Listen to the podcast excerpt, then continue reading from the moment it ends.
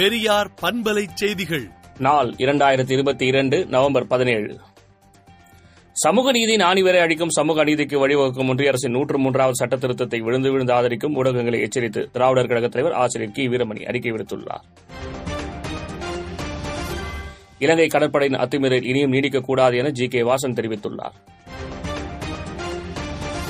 கனிம வள கொள்ளை குறித்து பாஜகவின் மாநில தலைவர் அண்ணாமலை அதிகாரப்பூர்வமாக கூறினால் நடவடிக்கை எடுக்க தயார் என காட்பாடியில் அமைச்சர் துரைமுருகன் தெரிவித்துள்ளார்.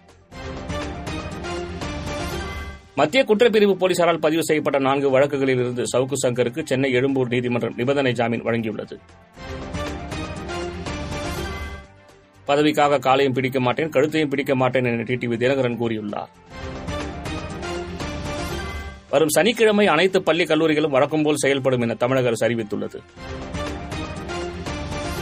புதுச்சேரி மின்துறையை தனியார் மயமாக்க கோரப்பட்ட டெண்டரை இறுதி செய்யக்கூடாது என சென்னை உயர்நீதிமன்றம் உத்தரவிட்டுள்ளது. கால்பந்தாட்ட வீராங்கனை பிரியாவின் இழப்பு என்பது யாராலும் ஈடு செய்ய முடியாது என்று அமைச்சர் மா. சுப்பிரமணியன் தெரிவித்துள்ளார். மெட்டா நிறுவனத்தின் இந்திய பிரிவு தலைவராக சந்தியா தேவநாதன் நியமிக்கப்பட்டுள்ளார். எம்பிசி இடஒதுக்கீட்டை ரத்து செய்ததை கண்டித்து பாமகவினர் ஊர்வலமாக சென்று புதுச்சேரி சட்டப்பேரவை முற்றுகையிட்டு தர்ணாவில் ஈடுபட்டனர். பணமோசடி வழக்கில் டெல்லி சுகாதாரத்துறை அமைச்சர் சத்யேந்திர ஜெயின் ஜாமீன் மனுவை தள்ளுபடி செய்து டெல்லி ரோஸ் அவென்யூ நீதிமன்றம் உத்தரவிட்டுள்ளது. மத்திய பிரதேசத்தில் மனிதனை போன்ற முகத்துடன் பிறந்த ஆட்டுக்குட்டியின் வீடியோ இணையத்தில் வைரலாகி வருகிறது.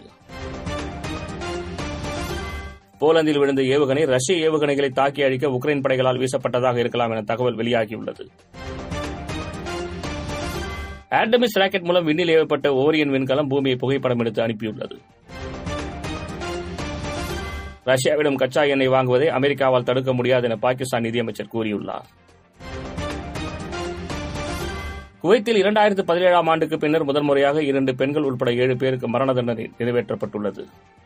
விடுதலை நாளேட்டை விடுதலை டாட் இன் இணையதளத்தில் படியுங்கள்.